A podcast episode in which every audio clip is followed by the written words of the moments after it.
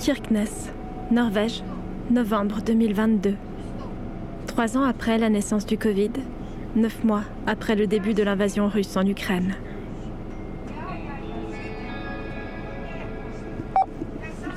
C'est à l'intérieur du. Donc on est mardi. C'est à l'intérieur du bus qui va me conduire au musée Samy. Pour le moment, je suis toute seule dedans. Je crois qu'il y a une dame qui va me rejoindre, mais qui a l'air d'avoir un peu de peine à faire comprendre au monsieur où elle va. De toute évidence, elle parle russe, pas norvégien, pas anglais. Ils essayent de s'entendre, mais ça m'a l'air compliqué. Il y a un thermomètre qui indique que dehors il fait 2 degrés. Je pense qu'il fait un peu moins, mais admettons. Il fait tout gris. C'est 11h30. Je devrais arriver là-bas vers midi et demi.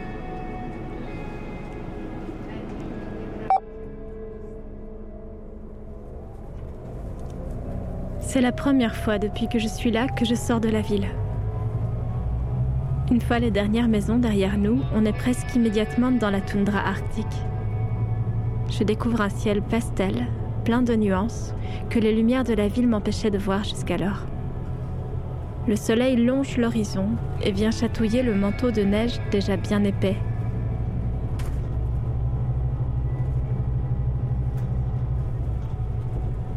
La végétation basse est de plus en plus rare. Avant d'entrer dans les terres, on a longé trois petits lacs presque gelés. Je sais par Ernst, mon guide, lorsque je me suis rendue sur la frontière en arrivant avec le bateau, qu'ici presque tout le monde les appelle poétiquement lac numéro 1, lac numéro 2 et lac numéro 3. Ils ont bien des noms, mais ils sont baptisés en sami, alors presque personne ne se risque à tenter la juste prononciation. Depuis bientôt deux semaines, je rencontre ici des gens qui me racontent comment ils essaient de préserver de bons rapports de voisinage malgré la frontière qui tendrait à les diviser. Comment Norvégiens et Russes, en zone de Barents, se retrouveraient dans une identité commune. Je n'oublie pas qu'avant de séparer des Russes et des Norvégiens, cette frontière, ces Russes et ces Norvégiens sont venus diviser la terre du peuple sami, qui était là bien avant eux tous. Si j'ai fait ici une multitude de rencontres passionnantes, se rappeler de ça me semble fondamental. Ceux qui se battent pour maintenir la paix sur ces terres sont aussi les descendants de ceux qui sont d'abord venus la troubler. Alors il n'était pas question de rentrer en Suisse sans avoir au moins essayé de savoir comment ce peuple d'éleveurs nomades se débrouille aujourd'hui pour survivre entre les frontières et les conflits.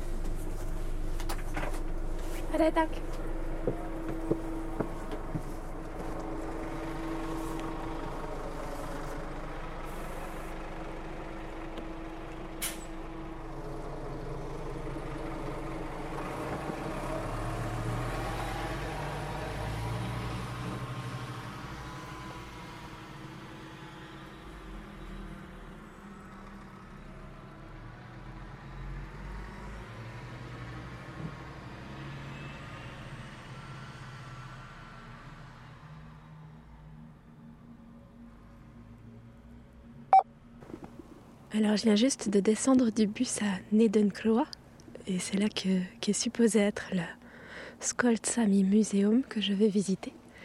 Pour le moment je le vois pas. J'ai un peu l'impression d'être descendu du bus au milieu de nulle part. C'est à la tombée du jour. J'ai eu de la peine à descendre du bus. Le paysage il est tellement beau et de le voir défiler comme ça à travers les, à travers les vitres, euh, c'était euh, c'était tellement agréable. C'était j'ai tellement aimé ce moment, j'avais plus envie qu'il s'arrête. Là, il fait un peu gris, bleu, rose. Ça, c'est pour le ciel. Autour de moi, il y a plein d'arbres qui sont euh, emballés dans le givre, donc qui sont bruns et tout blancs. Et ces paysages sont incroyables. Moi, ils me, bouleversent à chaque fois. Euh, il y, a de la poésie dans tout.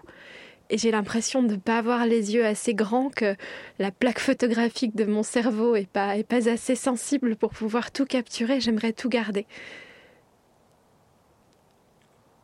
Et j'ai un infini respect pour les, humains qui ont réussi à, qui ont réussi à dealer, qui ont réussi à, à cohabiter, à collaborer avec euh, cet environnement qui est tellement beau, mais à la fois tellement, tellement intransigeant. J'ai tenté plusieurs prises de contact pour trouver un interlocuteur chez les Samites de la région, mais aucune n'a abouti. La plupart de mes emails sont restés sans réponse. La conservatrice du musée, Maria Kemi Rein, m'a elle répondu qu'elle ne se sentait pas légitime pour s'exprimer sur l'actualité, les frontières, qu'elle-même n'élevait pas de reine et ne pouvait donc pas parler pour ceux qui le font encore. Je reste un peu sur ma faim. J'aurais tant aimé qu'on m'ouvre cette porte-là, pouvoir découvrir ce paysage grâce et avec ceux qui l'habitent vraiment. Mais je me suis fait une raison. Je visiterai le musée en tête à tête avec mes micros et même si je n'enregistre rien de pertinent aujourd'hui, je rentrerai probablement ce soir un peu moins bête en ayant vu du paysage. Donc le musée, il est à 500 mètres de l'arrêt de bus, mais il n'y a pas de chemin qui y mène. Je suis obligée de prendre la route principale, sur laquelle les gens roulent assez vite. Et par terre, il y a des petites traces de rennes. Je suis pas toute seule à longer la route.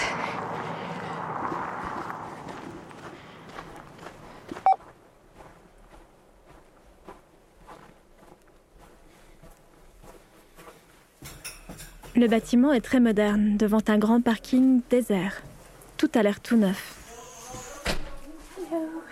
Lorsque je pousse la porte, je me retrouve dans un vaste espace ouvert, boisé, au milieu duquel une dizaine de petits vieux prennent le thé en jouant à des jeux de société. Je reconnais derrière le comptoir la conservatrice que j'ai vue en photo sur le site web du musée.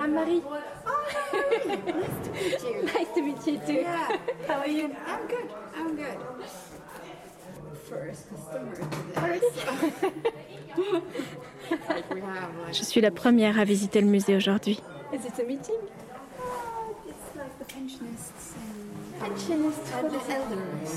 Elle m'explique que la joyeuse assemblée, c'est le club des retraités qui se retrouve ici. M'invite à commencer par visiter le musée et me dit qu'on pourra en discuter ensemble ensuite, si je le souhaite.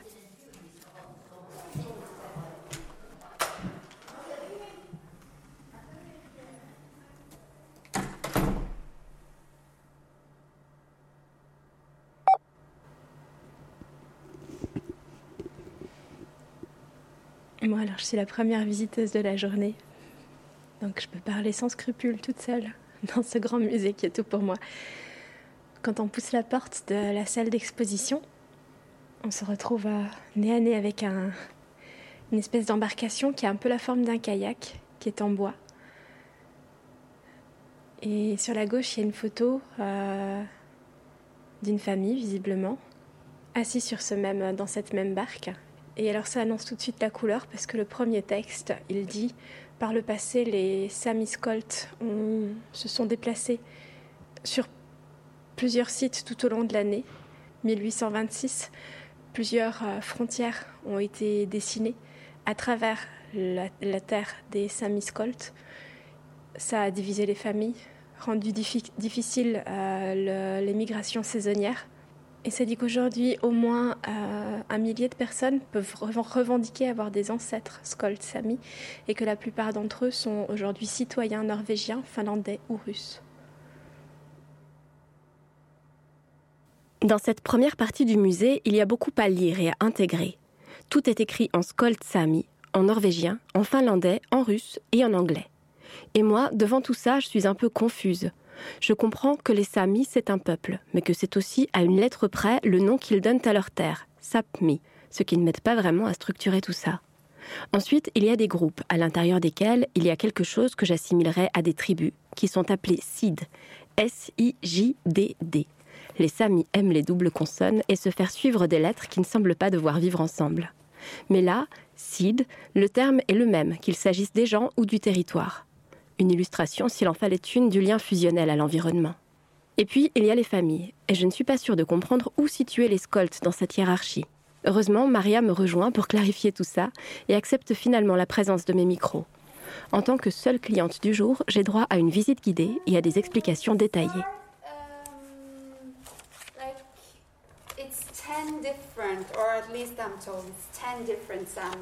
Il y a dix groupes de Samis différents, au minimum, et les Samis Skolt sont l'un d'entre eux.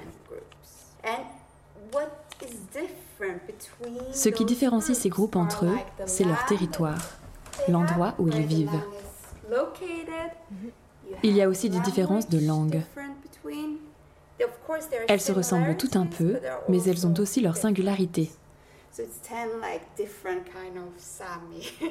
En fonction de ça, on peut dire qu'il y a dix types de Sami. Les langues que nous parlons uh, ont toutes les mêmes origines, mais elles ont évolué différemment. Tous les Samis, à la base, ont en commun le fait d'être éleveurs de rennes et d'être des nomades. Les costumes traditionnels se ressemblent, mais ils sont aussi influencés par les liens commerciaux ou la proximité géographique avec d'autres peuples. Le territoire Sami est immense. À l'origine, ceux qui vivaient ici, c'était effectivement les Samis scoltes uniquement. Mais ils représentent aujourd'hui une minorité au sein de la minorité. La majorité des Samis sont ceux qu'on appelle les Samis du Nord. Moi, c'est ce dialecte que je parle. Et comme je le disais, on a nos similarités, mais aussi nos différences. Je ne viens pas de la région. Ma mère est de Karasjok et mon père est de Fussen, près de Trondheim. Je suis née et j'ai grandi à Trondheim. Je suis un mélange entre Sami et Norvégien. Donc, si je récapitule, les Skolts sont un groupe parmi les dix groupes de Samis connus. La suite de la visite m'apprend qu'au sein de ce groupe se trouvent sept Sid. Niaudam et Pasiok, pour en citer deux, sont celles que j'ai traversées en bus pour venir ici. Deux, parmi sept portions de territoire, arpentées chacune par plusieurs familles, qui se croisaient et se déplaçaient tout au long de l'année. Là où ça se complique, c'est que les limites de ces territoires n'ont absolument rien de commun avec le tracé des frontières. C'est en partie pour cette raison que le mode de vie nomade a aujourd'hui périclité et que les Samis se sont, ont été, sédentarisés. Même les éleveurs de rennes ont désormais un point de chute, un domicile fixe. Avant, il n'y avait pas de frontière ici. En 1826 a été établie celle entre la Norvège et la Russie. Elle a divisé les sites de Niaudam et de Pasiok. Une partie est devenue russe et l'autre norvégienne. Ça a été compliqué pour ceux qui vivaient dans la région. Et c'est pas comme si Niaudam était tout d'un coup juste devenue norvégienne. Non. La frontière est passée au milieu de ce territoire. Pareil pour Pasiok et dans une moindre mesure pour Pecham. Ensuite, la Finlande a déclaré son indépendance et il est venu s'ajouter une bande de terre finlandaise de l'intérieur du territoire jusqu'à l'océan. Une partie du territoire sami est, de fait, devenue finlandais. Et puis, il y a eu la Deuxième Guerre mondiale et après elle, la version des frontières que nous connaissons aujourd'hui. Mais durant la guerre, beaucoup de gens d'ici ont été évacués vers la Finlande.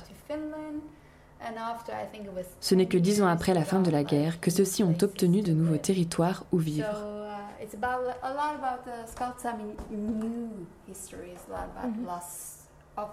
Beaucoup de l'histoire moderne des Skolts s'écrit sur la perte de territoire et de ressources. Toutes ces frontières qui ont poussé ici, ça n'a rien eu de bon pour le peuple sami, parce que ça l'a divisé.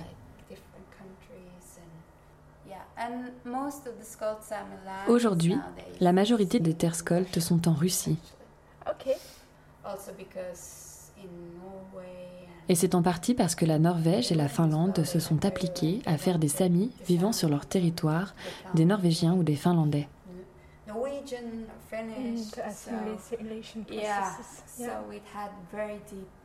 Ces politiques nous ont profondément affectés, spécialement dans cette région, parce que les frontières entre la Norvège, la Russie et la Finlande sont si proches que transformer les Samis d'ici en vrais Norvégiens était presque devenu une obsession.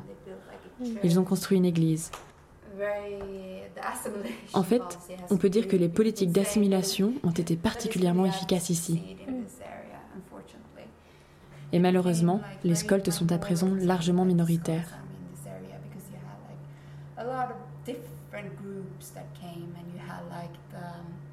D'autres groupes se sont installés. Et puis il y a eu la compagnie minière Sidvaranger. Ils ont voulu l'électricité, alors ils ont construit un barrage sur la rivière Pasvik.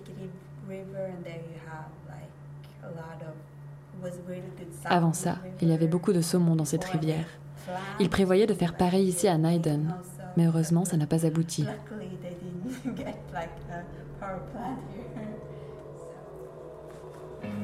Les déplacements des Samis à l'intérieur de leur territoire, les routes qu'ils empruntent, sont tracées par les ressources qu'ils y trouvent. Alors une rivière qui soudain ne donne plus de saumon, c'est un bouleversement profond. L'exposition m'apprend que durant l'année, à chaque saison correspondait une manière d'habiter, plus ou moins mobile, et des activités. Au printemps, les rennes mettent bas, alors on les suivait sur les prairies de basse altitude où la neige avait déjà fondu pour compter et marquer les petits. On réparait les bateaux en prévision de l'été et on pouvait déjà pêcher à la nasse dans les rivières. C'est durant le court été qu'étaient constitués les stocks de nourriture qui permettaient de survivre à l'hiver. On regagnait les côtes, on pêchait en mer et en rivière, on récoltait les baies, les plantes et on prélevait l'écorce des arbres dont on faisait du fil et avec laquelle on fabriquait les objets du quotidien, comme des récipients ou des paniers. À l'automne, les familles étaient très dispersées. On préparait et on conditionnait la nourriture. Le poisson était salé. C'était la saison de la chasse et du travail des fourrures. À la saison froide, l'acide se réunissait au complet. Les familles se rejoignaient et vivaient ensemble dans le campement d'hiver. C'était un moment important pour la communauté. Le temps des discussions, des ajustements et de la fête. Les vivres étaient mis en commun.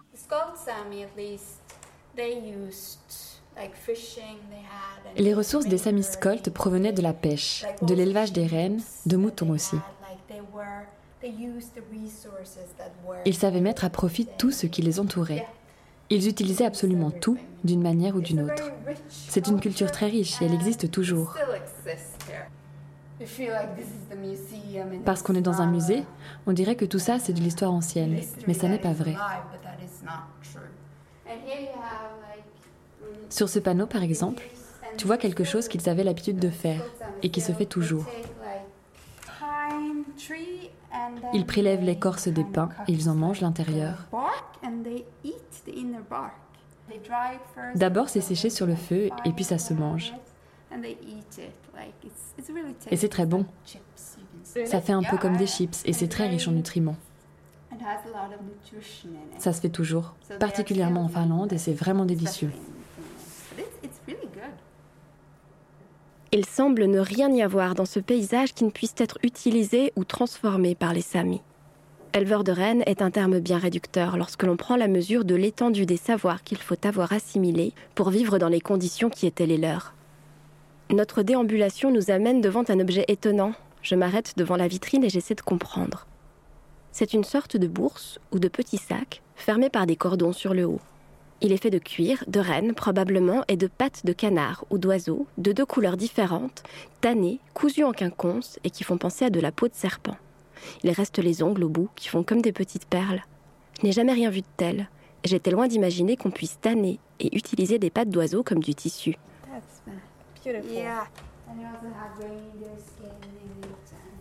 Et à l'intérieur, il y a de la fourrure de renne. On a beaucoup de très beaux objets. Mais malheureusement, parce qu'on a ouvert ici qu'en 2017, le musée est très récent.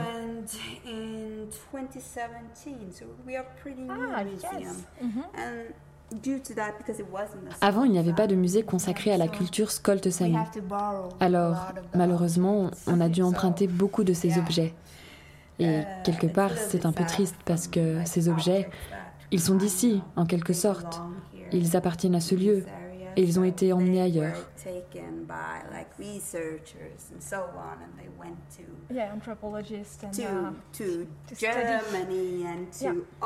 Ils se sont retrouvés en Allemagne, à Oslo, à Helsinki, et c'est difficile de remettre la main dessus. C'est très frustrant parce que ce sont des objets qui devraient appartenir à ce musée.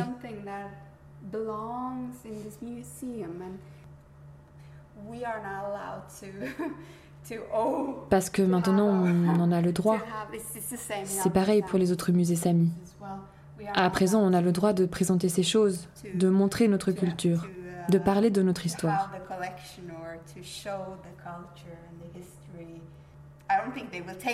Je ne pense pas qu'un jour on devra rendre ces objets, mais on ne sait jamais. C'est possible.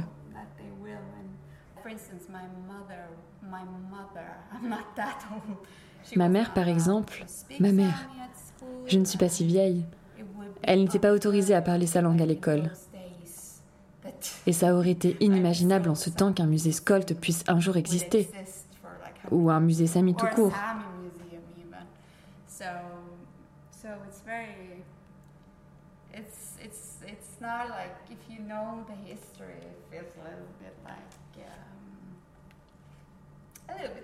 Elle est assez triste, notre histoire en fait.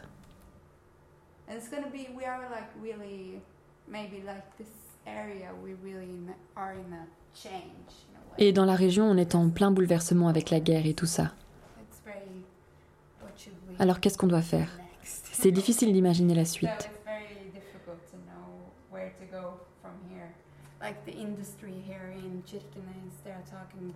Les industriels à Kirkenes, ils parlent d'une nouvelle voie de chemin de fer et de comment ça sera fantastique, mais moi je sais, s'ils la font passer au travers des terres scoltes, je sais très bien ce qu'il va se passer. Lorsqu'il s'agit de ressources, de la langue,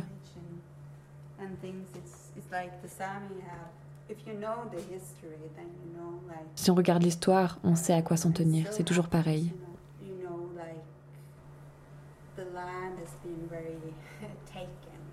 J'ai effectivement entendu beaucoup de rumeurs autour de potentiels projets de développement pour la région. Ils laissent à penser que la question du territoire est loin d'être derrière. De par sa position géographique, Kirkenes est l'une des villes qui peuvent raisonnablement se profiler pour devenir le super port qu'il faudra à l'Europe une fois que les glaces auront définitivement cessé de recouvrir la route maritime du Nord. Ce raccourci attendu entre l'Europe et l'Asie permettra de réduire la distance par voie d'eau qui les sépare de plusieurs milliers de kilomètres. Il représente un potentiel d'économie considérable pour le fret maritime. J'aimerais bien qu'un doute subsiste quant au fait que ce passage s'ouvrira ou pas, mais je crois qu'il n'en existe plus aucun. Avec le réchauffement climatique, c'est juste une question de temps. Des délégations d'investisseurs chinois auraient déjà été reçues par les industriels et les autorités de Sorvarenger pour ouvrir les discussions à ce sujet. Il serait alors également question d'une nouvelle voie ferrée qui relierait directement Kirkenes à Rovaniemi en Finlande et permettrait à la marchandise transitant par le nouveau superport d'être distribuée sur tout le territoire européen. Cette voie de chemin de fer traverserait en ligne droite les territoires samis du nord au sud. Tout cela n'est officiellement aujourd'hui qu'à l'état de bruit qui court, mais il court vite et bien. Et le projet, comme la méthode, semble absolument réaliste. Je pense qu'ils en parlent beaucoup pour que cela finisse par se produire. Le plus on en parle, plus il y a de chances que ça devienne vrai. Peut-être que je ne devrais pas en parler d'ailleurs. Mais c'est quelque chose qui se dit dans l'industrie. Et ça sera une vraie catastrophe pour les éleveurs de rennes, pour les Samis Colt et tous ceux du Nord, pour notre culture.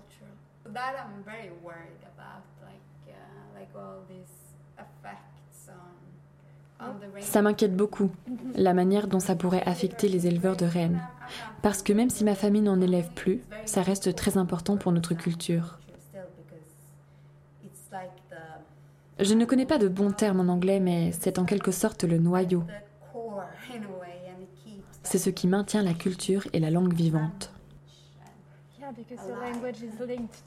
Effectivement, les mots sont liés à ce qu'on doit nommer. Si le contexte disparaît, les mots aussi, souvent. Oui, et les éleveurs de rennes sont plus à même que nous de garder la langue et la culture vivante.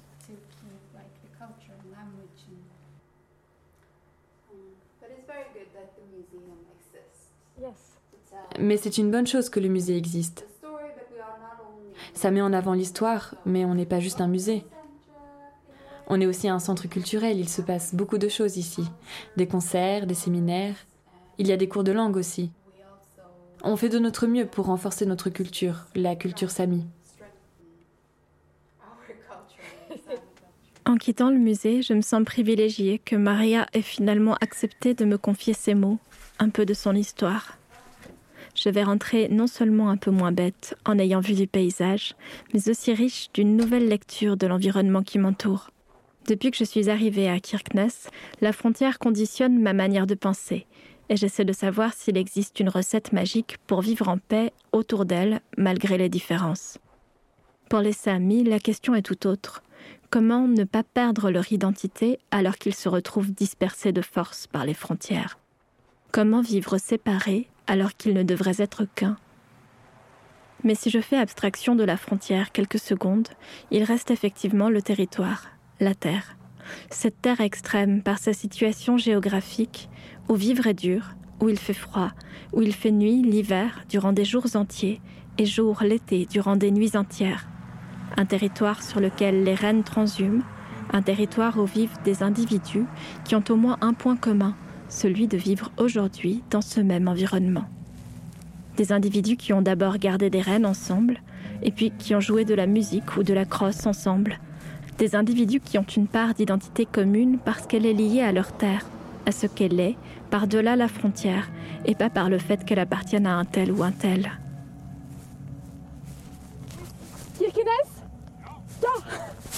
Abrité de la pluie qui s'est mise à tomber dru sur ma grosse capuche, j'ai à peine vu le bus arriver. Et encore moins remarqué que je ne l'attendais pas du bon côté de la route.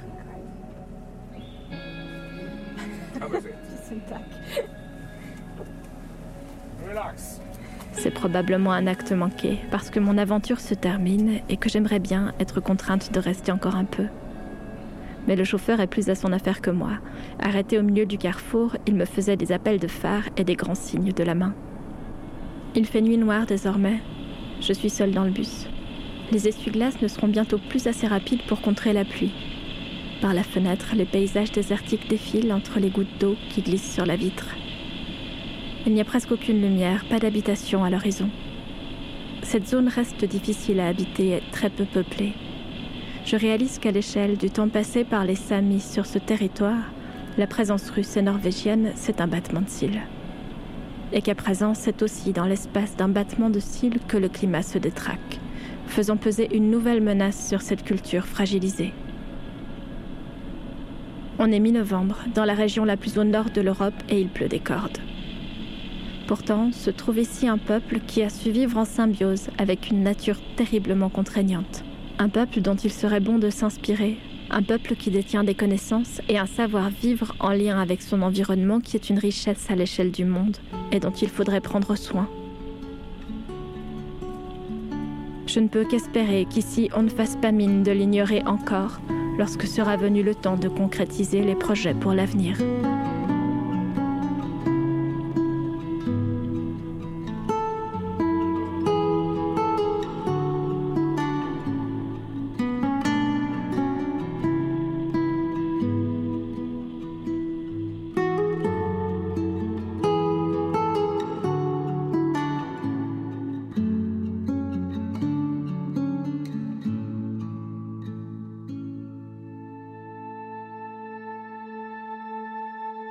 Passeur est une série documentaire sonore de Marie Geyser, mixée par Note Terricord, accompagnée par la musique de Asbjørn Ruth, avec la participation de Maria Kemi Rein, doublée en français par Marie Van Aert. Un grand merci à la ville de Neuchâtel, à la Fondation suisse pour la radio et la culture, à Suisse Perform et à la Fondation culturelle de la Banque cantonale neuchâteloise pour leur confiance et leur soutien. Si vous avez aimé cet épisode, si vous avez aimé cette série, laissez-lui des étoiles ou un commentaire et surtout partagez-la, parlez-en autour de vous.